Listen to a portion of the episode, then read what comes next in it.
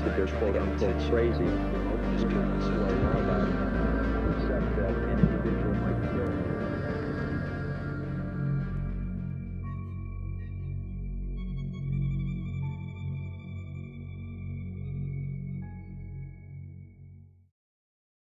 Здравейте и добре дошли в нов епизод на подкаста Пурпурни следи. Аз съм Вяра, вашата водеща и днес реших да разчупим малко традиционният формат.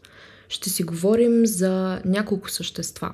Някои от тях са от митологията, други са криптиди. Това лично са неща, които мен винаги са ме интригували. Обаче, ако бях седнала да ви разказвам за тия неща абсолютно сама, според мен епизода просто нямаше да се получи толкова ангажиращо. Не, че нямаше да е интересен, но просто ще да е малко по-постен. И по тази причина днес всъщност имам гост. При мен е Яна. Не я чувате в момента, защото тя стои застинала.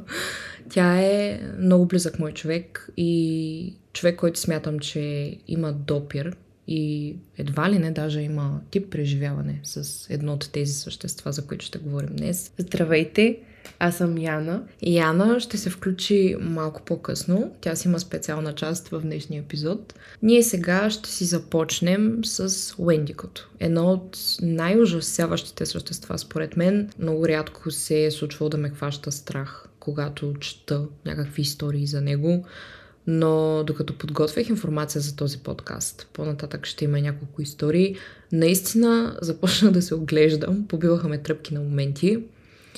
И е излишно да ви казвам, че не е необходимо да се рови един човек твърде надълбоко в киното, в телевизията или литературата, за да се намери до някъде набор от изкривени изображения на индианските народи и техните знания, култура и митология – Една повтаряща се тема е срещането на точно това същество. Чудовищна фигура, която проявява ненаситна алчност, заедно с желание за консумиране на човешка плът. Смразяващият образ на Уендигото често се представя обаче доста различно от оригиналния му културен контекст, където той всъщност носи доста дълбоко морално значение.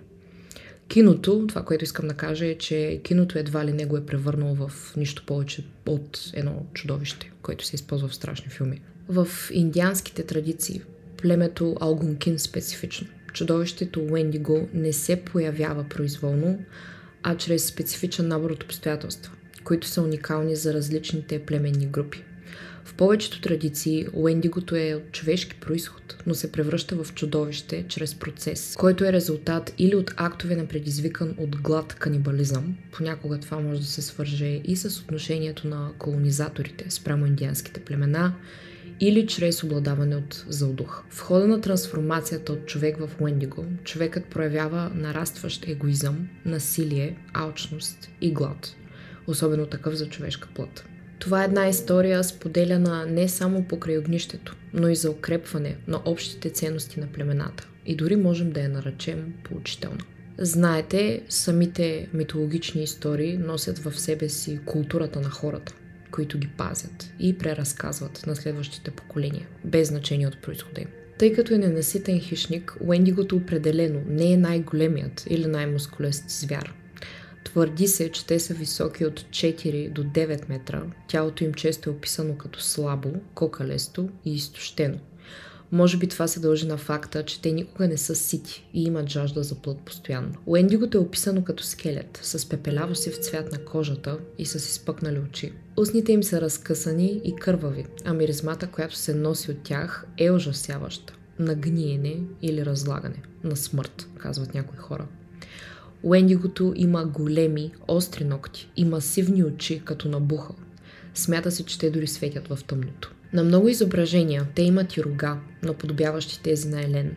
Без значение обаче, коя версия ви звучи най-правдоподобна, това очевидно не е създание, на което бихте искали да се натъкнете по време на поход в гората. Смята се, че Уендиго обитава студени райони, най-вече гори и по тази причина повечето наблюдения на такива същества са докладвани в Канада, както и в по-студените северни места в САЩ. В началото на 20 век алгонкинските племена обвиняват много неразгадани изчезвания на хора в национални паркове, като атаки от Уендиго. Различните версии на легендите за съществото казват различни неща за неговата скорост и ловкост. Някои твърдят, че е необичайно бърз и може да издържи на ходене, тичане за дълги периоди от време, дори в сурови зимни условия. Други казват, че ходи така, сякаш се разпада. Извива си ръцете, главата, прикляква, което е може би една от най-страшните гледки. Аз когато се замисля, ако видя такова нещо в гората, просто това е, това ще ме довърши наистина. За разлика от други ужасяващи същества, Уендигото не разчита на преследване на плячката си, за да я лови и изяде. По-скоро една от най-страшните му черти е способността му да имитира човешки гласове и писъци.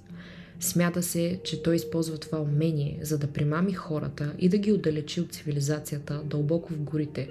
Преструва се на ранен човек, имитира крясъци или плач на дете. След като плячката се хване в капана му, той я напада и след това се огощава с нея. Друго специфично нещо за Уендигото е, че може да проникне в умовете на хората и да ги превърне в същите като него, внушавайки им подобна жажда за човешка плът. Един от най-скандалните случаи в историята е на Swift Runner, който убива и изяжда цялото си семейство. Имал е жена и пет деца през зимата на 1879. Swift Runner е бил много харесван и уважаван човек в социалната си група. Но когато един ден се връща от зимен лагер без семейството си, започва да се пораждат съмнения. Той твърди, че е бил обладан от дух на Уендиго по време на убийствата и по тази причина е посегнал на семейството си по този смразяващ начин. Както ви казах, той убива всички и ги изяжда. На неговите твърдения, след като са открити разкъсаните останки на семейството му, обаче не се вярва. Мъжът е обесен за престъплението си. По-голямата част от предполагаемите наблюдения на Уендико са се случили между 1800-та и 1920 като години. От този период напред във времето всъщност не се появяват толкова много истории за това създание. Съвсем наскоро, през 2019 мистериозен вой в канадската пустош накара някои хора да се запитат дали тези звуци, които чуват от пусти места, може да са причинени от Уендико. Турист, който е присъствал по време на случилото се казва, чувал съм много различни животни в дивата природа, но нищо подобно на това. Много сходно с други легендарни чудовища, Уендигото остава неразделна част от културата в съвременните времена. Също и в киното. Има филм, който се нарича Ритуалът и точно в него става въпрос за едно подобно създание, което е тип Skinwalker Wendigo, но по-скоро от скандинавската митология и, се, и са го наименували Йотун. Та смятам лично, че на световен мащаб ги има тези чудовища, тези зверове, обаче всяко племе, всеки народ по различен да. начин си го именува. И разбира и го вижда. За мен специално. Най-страшните истории са тези за Wendigo или за скинволкъри. Случайно, ако не знаете, да си направя малка реклама. Имам старо видео, доста старо, за скинволкъри специално. Може да му се направи така апдейтната версия. Ако имате желание, ще ми кажете. Но по същия начин, както тогава, се зарових в Reddit да намеря някакви истории, по истински случай разбира се, надявам се, на хора, които са споделили срещи с такива същества. И искам да ви разкажа за три от тях, защото смятам, че ще прилегне просто перфектно самата атмосфера. Историите, които открих, ще ви ги прочета сега в първо лице, за да усетите наистина това, което аз усетих. Тази история се случи, когато бях на 10 години. Дядо ми притежава имот, простиращ се почти километър в Колорадо, заобиколен от гори. Аз и сестра ми спяхме на втория етаж на тази хижа, където има две легла с прозорец, откриващ изглед към имота и дългата алея. Тук що бяхме стигнали. Дългото шофиране беше изморило всички и цялото ми семейство беше заспало. Но аз се събудих към един и половина през нощта, защото чух крясъци. Бързо отидох до прозореца, за да проверя какво става, но звукът беше сякаш твърде далеч от мен. Изчаках за повторен вик, но такъв нямаше и отново легнах да спя. Половин час по-късно се събудих отново от звук, наподобяващ стържене по покрива на хижата с ногти. Обземе толкова голям страх в този момент. Затова се скрих под завивките и прекарах време там, дишайки тежко, Нещо, което ми се стори като цял час, но най-вероятно са били само няколко минути. Докато бях под завивките, изведнъж чух тупване на земята и събрах смелост най-накрая да погледна навън през прозореца. Това е момента, в който видях нещо, което никога няма да забравя. Огромно, клющаво същество беше клекнало на алеята в гръб, но виждах, че има дълга муцуна и от главата му стърчат рога. Бързо грабнах фенерче, за да го осветя, да видя по-добре, да не би очите ми в тъмното да ме залъгват, но и това беше много лоша идея. Щом фенерчето и светлината достигнаха до съществото, то се завъртя и ме погледна право в очите. Имаше жълти, гнило изглеждащи зъби и бели изпъкнали очи.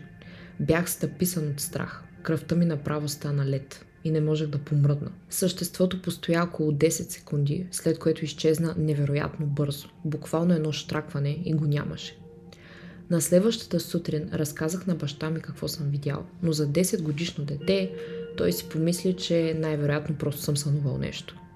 Развоя на събитията стана зловещ, когато излязохме навън и открихме отпечатъци от нещо като копита, следи, но на няколко от тях се забелязваше остър нокът или следа от остър нокът. Два дни по-късно аз и сестра ми излязохме да играем навън и тръгнахме да следваме стадо крави, които дядо ми отглеждаше. Бяхме на една поляна с дървета около нея. Всичко беше изключително спокойно. Но изведнъж, сякаш без причина, кравите се изплашиха и започнаха да бягат хаотично на всички страни. Ние с сестра ми започнахме да се оглеждаме в паника и видяхме същото създание от преди няколко нощи. То ни гледаше през дърветата, докато двамата бяхме замръзнали на място от оплаха. Съществото бавно започна да се изправя, почти като човек. Беше високо над 2 метра и сякаш ни се ухили. Много подобно на човек, който иска да те изплаши. С сестра ми спринтирахме обратно към къщата. И нито аз, нито тя искаше да излезе без родител след тази случка. Вече минаха няколко години от този инцидент и след проучвания съм почти убеден, че това, което видяхме тогава, беше Уендиго. За мен това е просто изключително страшно нещо. А за мен лично би било уникално преживяване. Да. Да отидеш някъде навътре, сам, в гората и да срещнеш подобно чудовище. Обаче, нали, трябва да има щастлив край тази история, Да, със сигурност. Определено трябва да има. Ти си Да. на другата крайност. Аз много се плаша от гори. Това е едно от нещата, които много ме плашат. Не знам по каква причина. Ти обичаш да си в горите. Да, да, да. И затова Там се обичам. допълваме прекрасно просто. Продължавам с втората история. Преди няколко години бях на лов с приятел, когато към края на лова ни загубихме дневна светлина и решихме да се прибираме обратно. Върнахме се до камиона и потеглихме по пътя. Аз пуснах музика за настроение, но изведнъж нещата станаха странни и музиката започна да прекъсва. Имаше смущения. Реших, че най-вероятно е технически проблем и включвах и изключвах бултота, след което се свързах отново с уредбата. Музиката се оправи и продължихме напред по пътя. Карахме бавно, защото на няколко места самия терен е доста опасен и пътят има остри завой във формата на S. Изминахме още някъде километър, когато уредбата изведнъж изпищя в нещо, което мога само да опиша като извънземен шум. Супер силен пищящ звук, чак оглушителен. Рязко се стреснах и спрях изцяло уредбата. Бяхме стигнали точно до най-острия завой и когато завихме бавно, фаровете на колата осветиха бяла, сивкава фигура, която стоеше по средата на пътя неподвижно. И двамата с приятеля ми замръзнахме от страх, но нещото избяга за секунди пред очите ни. Приятелят ми каза, човече, видя ли току-що шибан скелет насред пътя? Какво по дяволите беше това? Бяхме по средата на нищото. Нямаше никакви други превозни средства наоколо. След няколко минути в тишина, приятелят ми каза, не, не, не, не искам да се обръщам. Лошо ми е, все едно ще повърна. Настъпи гъста и продължи да кара. Това нещо, което видяхме тази нощ, беше по-високо от камиона, с няколко метра, с дълги, кокалести ръце и отвратителен мъртвешки вид. Приличаше на жив скелет. Единственото нещо, което мога да намеря онлайн, което прилича на това, което видяхме и двамата, е Уендиго, без рогата. Или просто фаровете ни не са ги осветили. Представи си го. 6 метра. 9, когато се изправя. Колкото горе-долу 8-етажен блок. Те по принцип се движат от това, което аз разбирам от тия истории. Повечето пъти се движат на 4 крака. Като се изправят, Гиганти. Дойде ред на третата и последна история за Уенди Гоус. Съпругата ми и аз се озовахме в търсене на изход, когато престъпността в града ни се влуши и живота там ни дотегна. Нашата възможност дойде, когато ми предложиха нова работа извън щата. Беше страхотен ход в кариерата ми, но не искахме да се преместим в нов град, само за да имаме отново същите проблеми. Така че започнахме да се оглеждаме за къща, Открихме страхотна планинска област, на около час и половина от работата ми и идеалната къща в стил ранчо, с просторна задна веранда, големи прозорци и гледка към гората. Задният двор притежаваше обширна тревна площ и малка рекичка, която разделя имота на половина, а в далечината няколко километра гора отвъд. Това бе радикална промяна от живота, който живеехме преди в града, но хубавото е, че плащахме половината от това, което давахме за старата ни къща. Първите три месеца минаха безпроблемно. Настанихме се и се наслаждавахме на живота. Децата свикнаха с новото училище и всичко вървеше по план. Когато обаче времето се застуди, нещата в имота започнаха да стават странни. Първо бяха шумове, идващи от задния двор. Инсталирахме лампи, които засичат движение и светлините около къщата започнаха да изгасват и да се пускат произволно. Но с нощи всичко се промени. С нощи беше най-плашещата нощ в живота ми. Едно от кучетата ни, което пускаме да се разхожда навън, застана на задната врата, като скимтеше и драскаше по нея. Предположих, че трябва да отида да се изходи навън, затова грабнах фенерчето си и излязох през задната врата с него. Незабавно усетих, че нещо се промени и кучето хукна напред ръмжейки. Беше студена нощ, около минус 1 градуса, но то се хвърли направо в рекичката и излезе на другият бряг, след което побегна в гората, в задната част на имота. Аз започнах да тичам след него, викайки името му. Имах опасения, че ще се изгуби, Стигнах до рекичката и си проправих път през импровизирания мост, опитвайки се отчаяно да го последвам. Можех да чуя как кучето все още ръмжи и лае някъде напред, като се отправях по-далеч от безопасността на къщата и по-навътре в тъмнината на гората. Тогава го чух. Писък, какъвто не съм чувал никога през живота си. Беше смесица от жален вой и стърженето на метал върху метал. Отекна между дърветата и ме накара да замръзна на място от страх. Кучето ми се върна обратно към мен и се свизат краката ми с кимтейки. Обърнах се и успях да различа топлото сияние на къщата зад гърба ми и студеният мрак пред мен.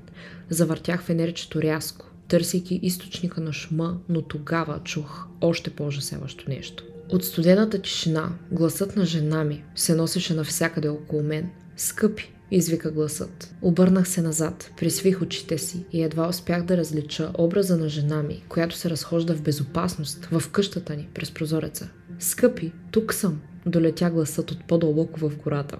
После се чу друг глас, също толкова ясен. Беше гласът на баща ми. Излез насам, обади се той. Паникьосан отново завъртях фенерчето и този път улових проблясък светлина, отскачащ от нечи очи.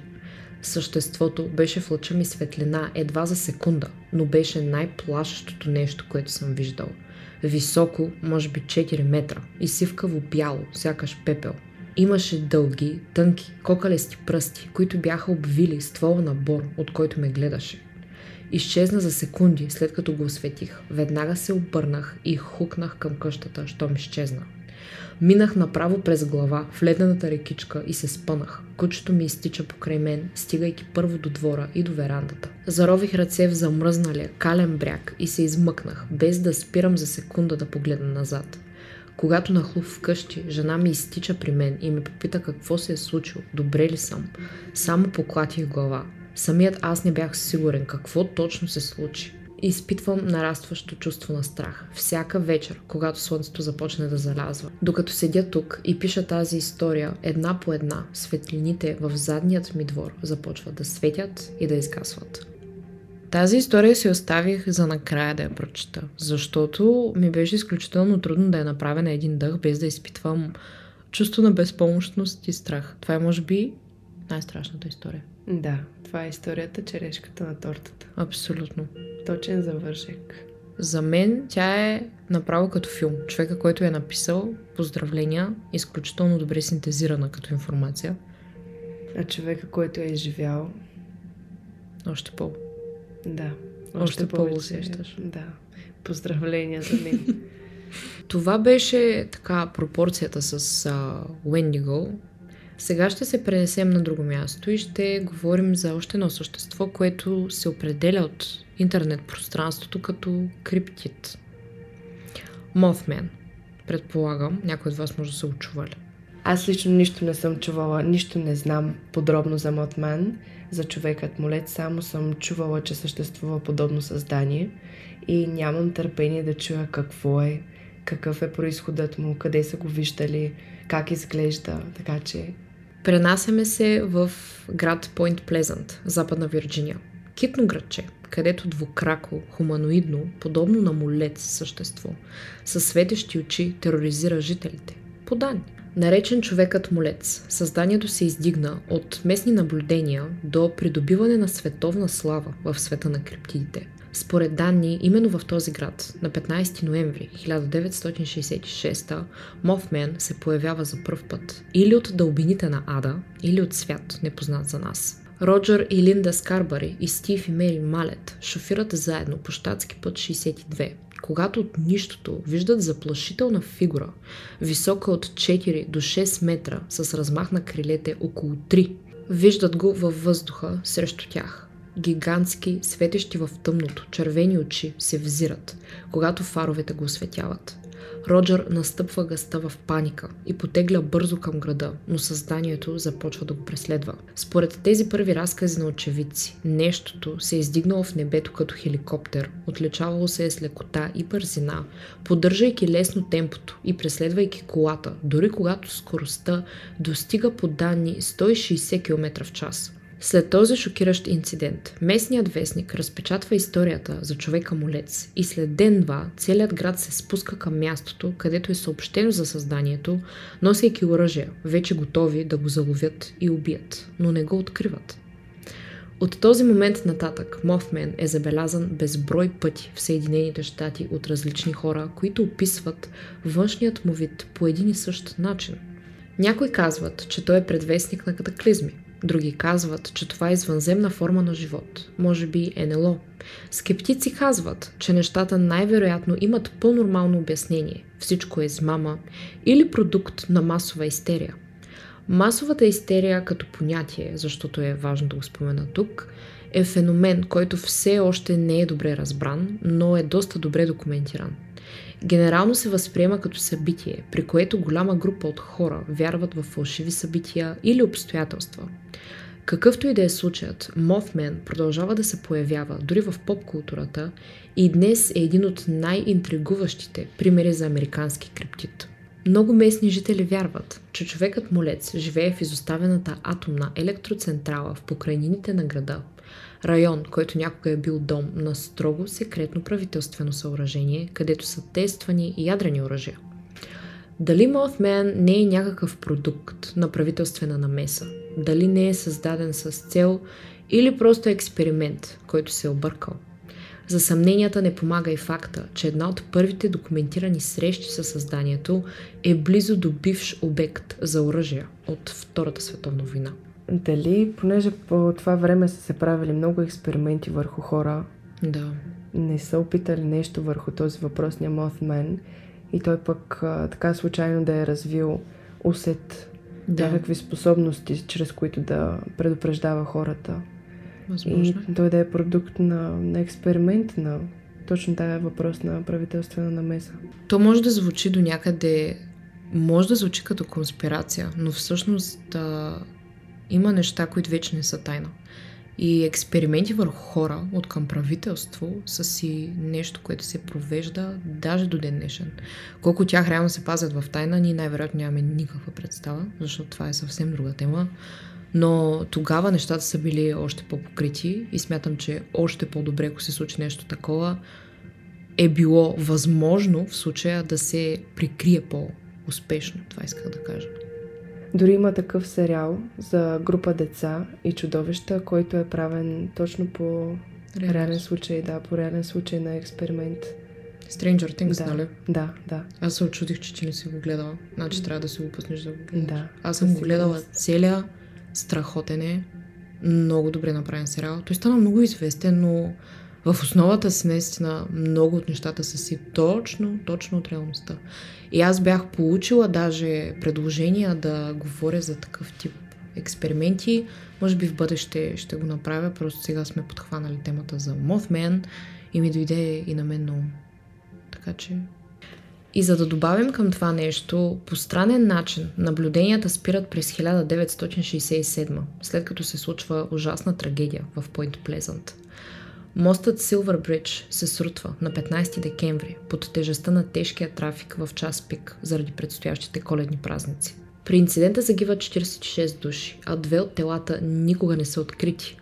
Въпреки, че по-късно трагедията беше приписана на дефектна верига за окачване и лоша поддръжка на моста цялостно, това не спира теориите, че Моthman може би е предшественик на лоши събития, неща за които ние преди малко си говорихме. Някои хора дори твърдят, че са го видели кацнал на моста само няколко дена преди трагедията. Писателят Джон Кил, който се интересува от извънземен живот и се описва като паранормален изследовател, пише книга озаглавена пророчествата на човека молец, свързвайки срутването на моста с него. Наистина, по съвпадение или не, наблюденията почти напълно спират след това. Въпреки критиките към неговата книга, човека молец преминава от мъничка местна легенда към световно известна сензация. Книгата на този автор предизвиква още по-голям прилив на интерес и даже се превръща в филм. През 2002 година е сниман с участието на Ричард Гиър и Лора Лини. Филма привлича много внимание към града Пойнт Плезант и туризмът там рязко скача. Организира се годишен фестивал за Mothman, който привлича около 10 до 12 хиляди хора ежегодно. Създадена е 4-метрова статуя от нераждаема стомана на създанието, изобразена от скулптора Боб Роуч. Статуята е поставена в града през 2003 и сега е доста популярна атракция. През 2005 градът открива и музей, посветен на Mothman, но наблюденията драстично намаляват. Реалните наблюдения на това създание. Наскоро се разкри информация, че всъщност предполагаеми наблюдения са се случили по целият свят и не само в Вирджиния. Някои теоретици смятат, че той е бил в Чернобил преди катастрофата там. Тоест, ние не знаем дали Mothman е един, или са няколко, или пък пътува, за да предупреди хората от различни места с способностите си. Да, пътува от едно място на друго място. Случва се една трагедия, ако се водим по, нали, по тая теория. Той се заминава и изчезва, защото е странно, че когато се срутва моста, той спира сякаш. Хората спират да го виждат. Или пък се е скрил. Може би не искат да го виждат. Това са неща, които са много интересни. И факта, че го е имало на съвсем други континенти. През април 1986 хората около атомната централа в Чернобил по данни започват да преживяват поредица от странни събития, въртящи се около наблюдения на мистериозно създание, описано като голям мутирал човек с огромни крила и светещи червени очи. Очевидец на име Михаил Варицки твърди, че е видял огнена топка от светлина да се рее за няколко минути над открития реактор в нощта на аварията. Твърди се, че тази светлина топка е била видяна и на 16 септември 1989, когато е имало допълнително изтичане на радиация от блока в Чернобил. Това създание, което те са видяли, се счита и е известно като Чернобилския молец. Да ви дам малко статистика. От 2011 до 2017 най-малко 55 души са съобщили, че са видели Моthman в Чикаго. А в голям мащаб той е видян може би над 200 пъти от различни хора, които го описват по абсолютно еднакъв начин. Но защо изобщо ние все още сме толкова обсебени от това същество?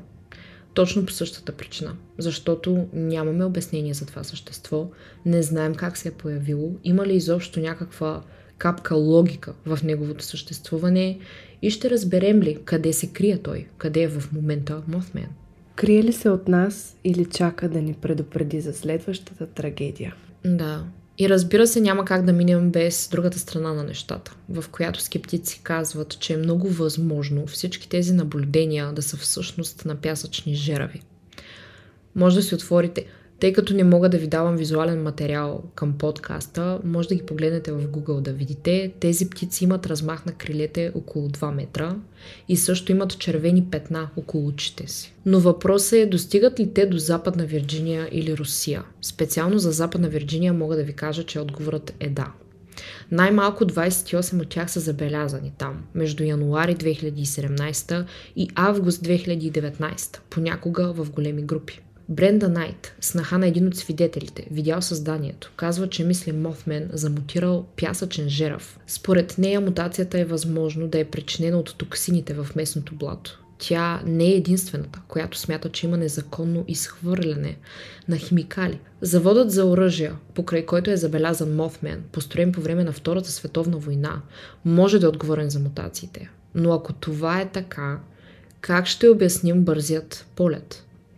По данни, средната скорост на пясъчен жерав в полет е около 45-50 км. Много далеч от 100, камо ли 160, както казват свидетелите. Още повече наравно с автомобил в движение. И защо пясъчен жерав ще гони автомобил? За жалост няма данни за популацията на тези птици през 1960-та, даже 1965-та за да се придобие някаква представа дали е имало тогава птици в района, когато е било пика на тези свидетелски показания.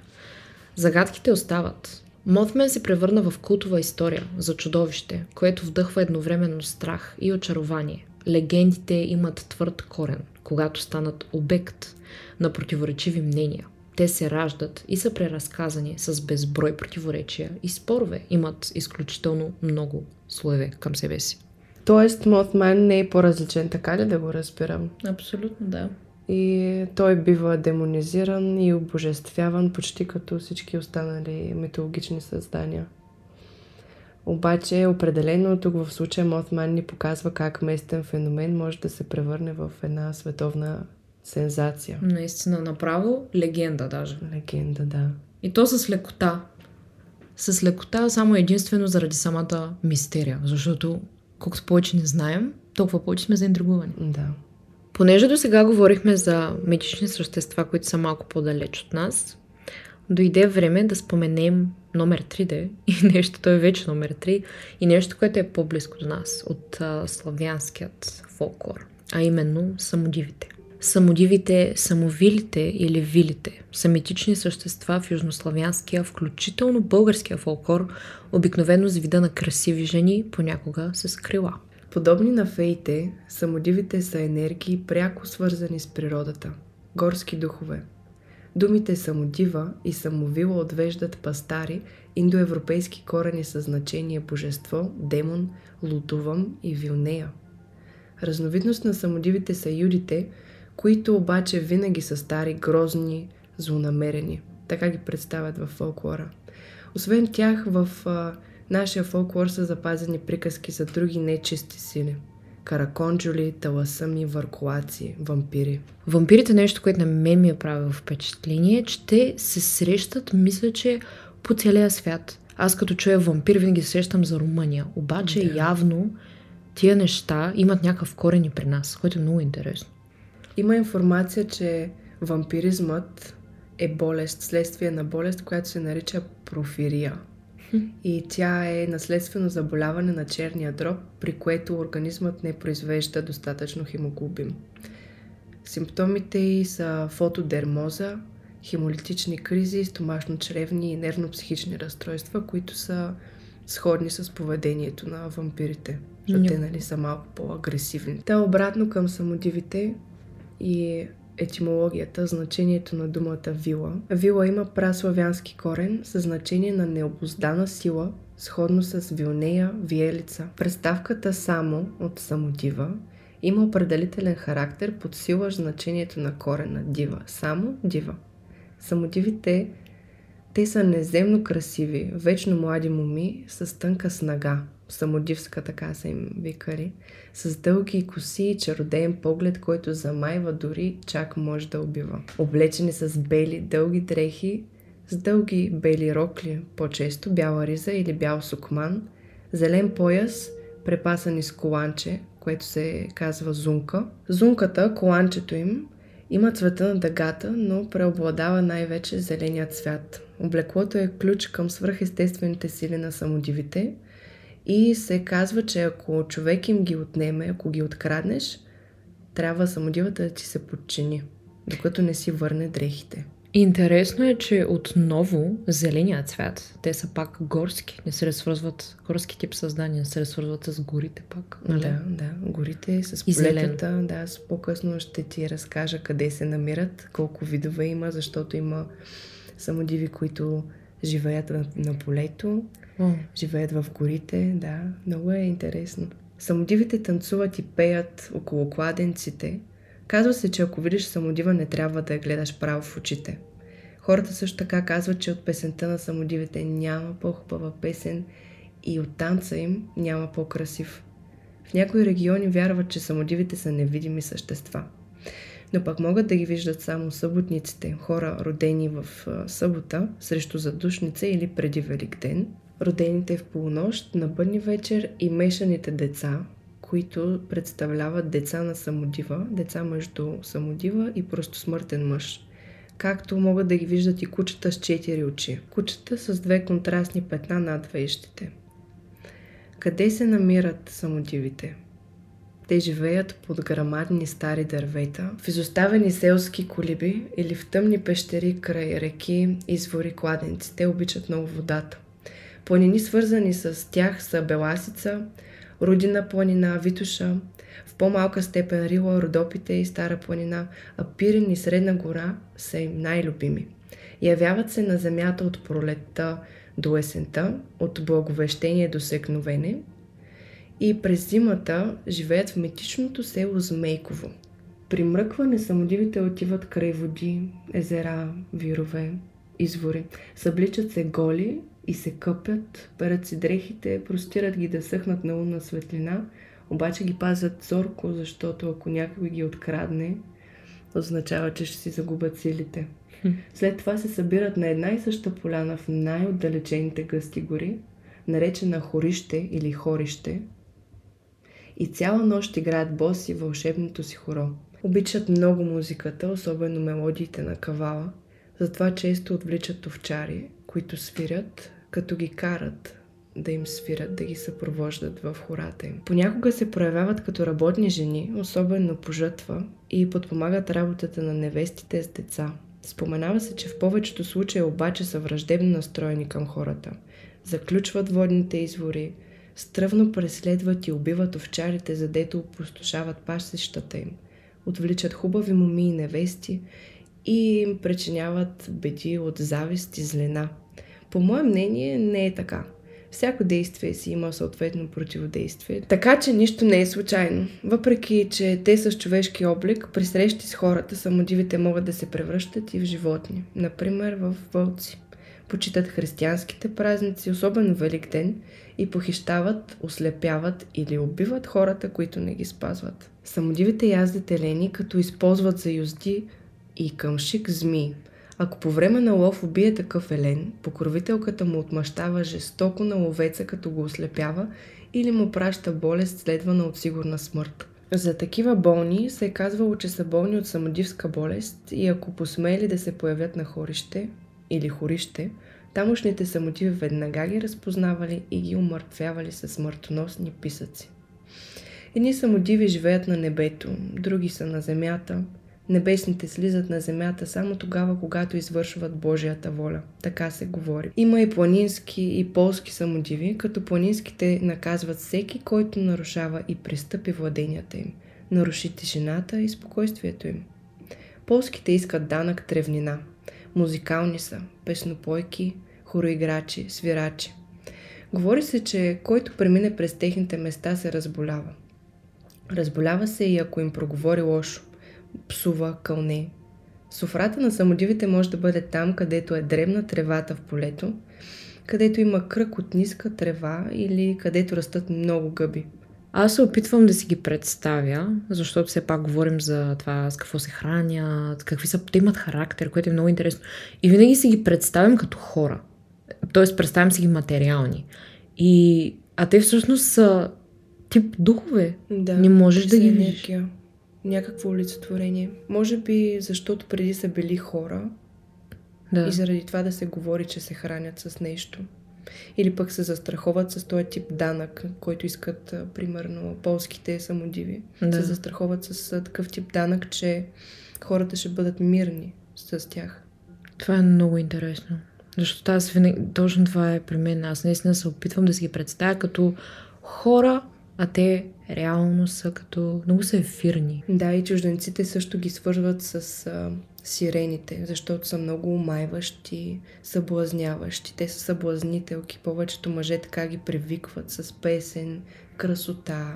Та самодивите се хранят с бял хляб, мед, бяла медовина, която събират от средата на овошките, ушав, ябълки, гъби, пият вода.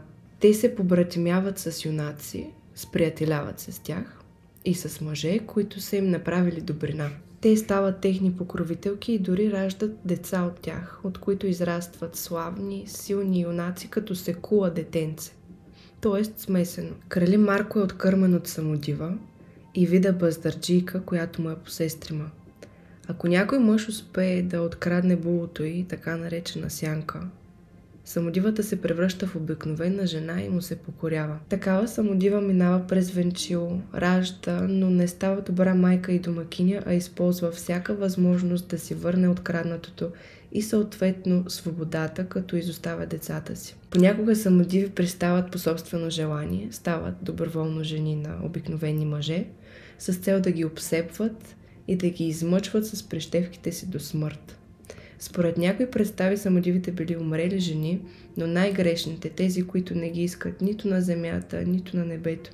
Ако харесат някоя жена, тя умира преждевременно и се превръща в самодива. Отвлечените от тях девойки също стават самодиви. Според други предания, самодиви стават жени, умрели девствени. Тоест пак е вид дух, защото те, нали, с фолклора, самодивите са починали или умрели жени. Да. Тук вече по мога да го възприема, защото в моя мозък те са като нас, в смисъл, Да, живи като- хора, плът и кръв. А те реално не са, те са духове. Те са души. Те Да. са подобни на феите. Преди да ви разкажа моят досек с тази енергия, който е причината да съм специалния гост на този подкаст, благодаря ти, ще ви разкажа една от най-известните легенди, свързани с самодиви. Много отдавна голяма група дървари тръгнала да сече дърва. С приближаването на нощта мъжете решили да пренощуват на едно място. Пуснали добичетата да пасат, събрали дърва и запалили огън. Всички знаели, че докато не пропеят петлите, не бива да се тръгва на път, защото тамата е царство на самодиви, самовили, юди и други зли сили, които могат да навредят на човека. Всички заспали, но при зори един от дърварите се разбудил и видял, че зорницата е на небето. Помислил, че са се успали и събудил всички. Впрегнали добитъка и тръгнали, но никой не обърнал внимание, че не чули петлите да пропяват. Вървели, вървели и стигнали до една поляна. Там от всякъде кантели тъпани, гайди, чували се смях и викове. Дърварите помислили, че това са подранили сватбари. Като се огледали хубаво обаче, осъзнали, че на поляната се виело самотивско хоро. Нищо обаче не се виждало. Всички мълчали. Подкарали мъжете воловете, забързали да се махат, след себе си дълго чували смехове и подвиквания. Изминали доста път, качили се на един връх и погледнали. След тях нямало никого. Решили да повървят още малко те и се спуснали в една дълчина. В долина. Било тихо, само реката шумяла. Трябвало да я преминат, но животните навели глави да пият вода. Един младеж попитал спътника си. Това самодивско хоро ли беше, дето чухме на поляната? Мълчи си не, отговори му другия. Тък му си разменили тези думи и изведнъж в реката започнали да цопат, да се смеят, да подвикват много голи жени. Животните се изплашили, мъжете почнали да ги подкарват, но воловете едва вървели. Много усилия коствали на дърварите да се измъкнат и да избягат. Керванът поел отново, но до сутринта всички мъже били измрели. От тогава зорницата се нарича Лъжи Керван, защото често мами пътниците и те загиват. От тази легенда става ясно, че самодивите притежават и свръхестествени сили, които могат да използват да накажат неканите гости. Тоест, защото те са отишли да се направят огнището в тяхната поляна, Да, те са ги проклели едва ли не. да, не са канени. Не можеш на, на тяхно поле, на тяхно пространство да се шириш ти. Те са изключително териториални и дори когато бях на въпросното място в а, село Вишовград, мястото се казва Канлъдере, т.е. Кървав дол. Там се е случила битка през 1868 година, която битка е взела много жертви. Местните хора разказват легенди, че са виждали много самодиви там, особено по Енюв ден. Така съм чувала, че точно по средата на лятото обичат да излизат по поляни, за да играят хората си. Мои приятели ми бяха казали, че са ги виждали и че имат опит с тях. И като са минавали точно покрай това кънладере, кървав дол, радиото на колата им е спирало, чували са много странни звуци, сякаш някой се е смеял отвън. Дори и на един мой познат, двигателя му е спрял да работи и е имал проблем с колата си. Та това ме мотивира мен да отида да проверя какво се случва там енергийно съответно. Дали ги има тези самодиви и дали ще ги видя. Та една вечер излязох с моя позната, която ме сети за кървавия дол, като ми разказа история за нейни познати. Наскоро ходили там. Тя ми предложи. Каза ми, хайде да ходим на лов за самодиви и аз се съгласих съответно. Готова съм за всякакви приключения винаги. Пък и те винаги са ме вълнували като митични създания. Винаги съм искала да ги видя как изглеждат. По път нищо не се случваше, но малко по малко, наближавайки съответното място, енергията започна да става сякаш много тежка. Дори трудно дишахме двете.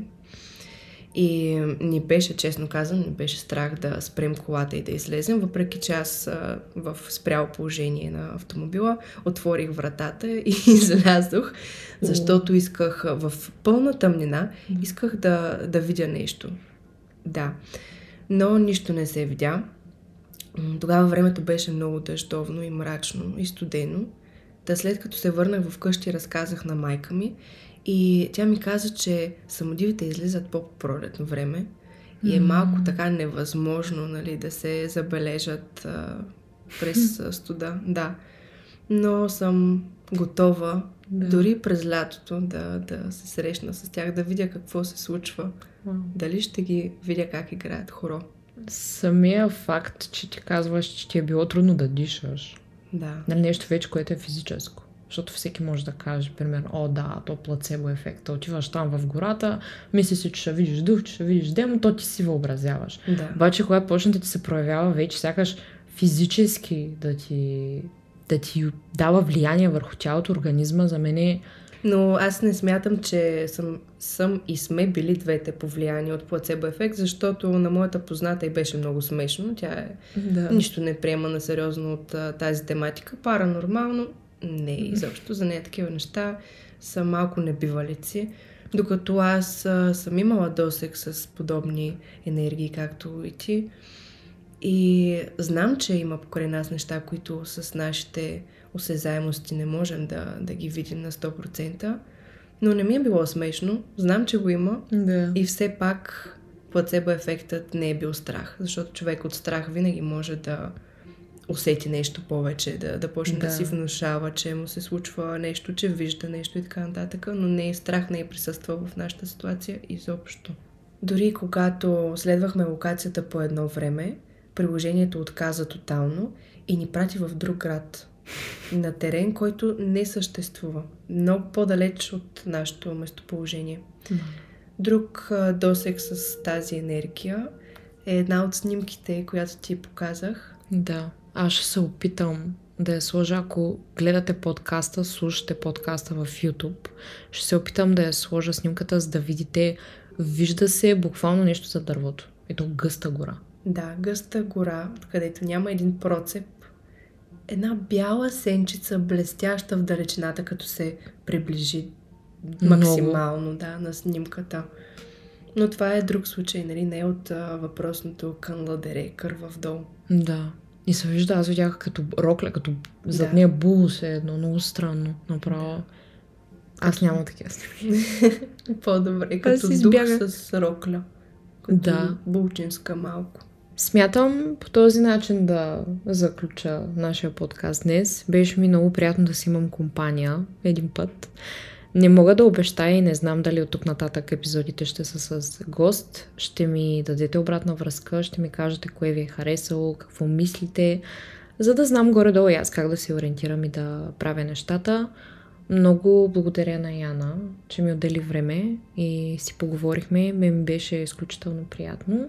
Беше много, безкрайно много приятно за мен. Благодаря ти за поканата. Много ви благодаря, че решихте да прекарате време с нас. Надявам се да ви е било любопитно, да ви е било интересно и се надявам да се върнете отново за следващият епизод на Пурпурни следи.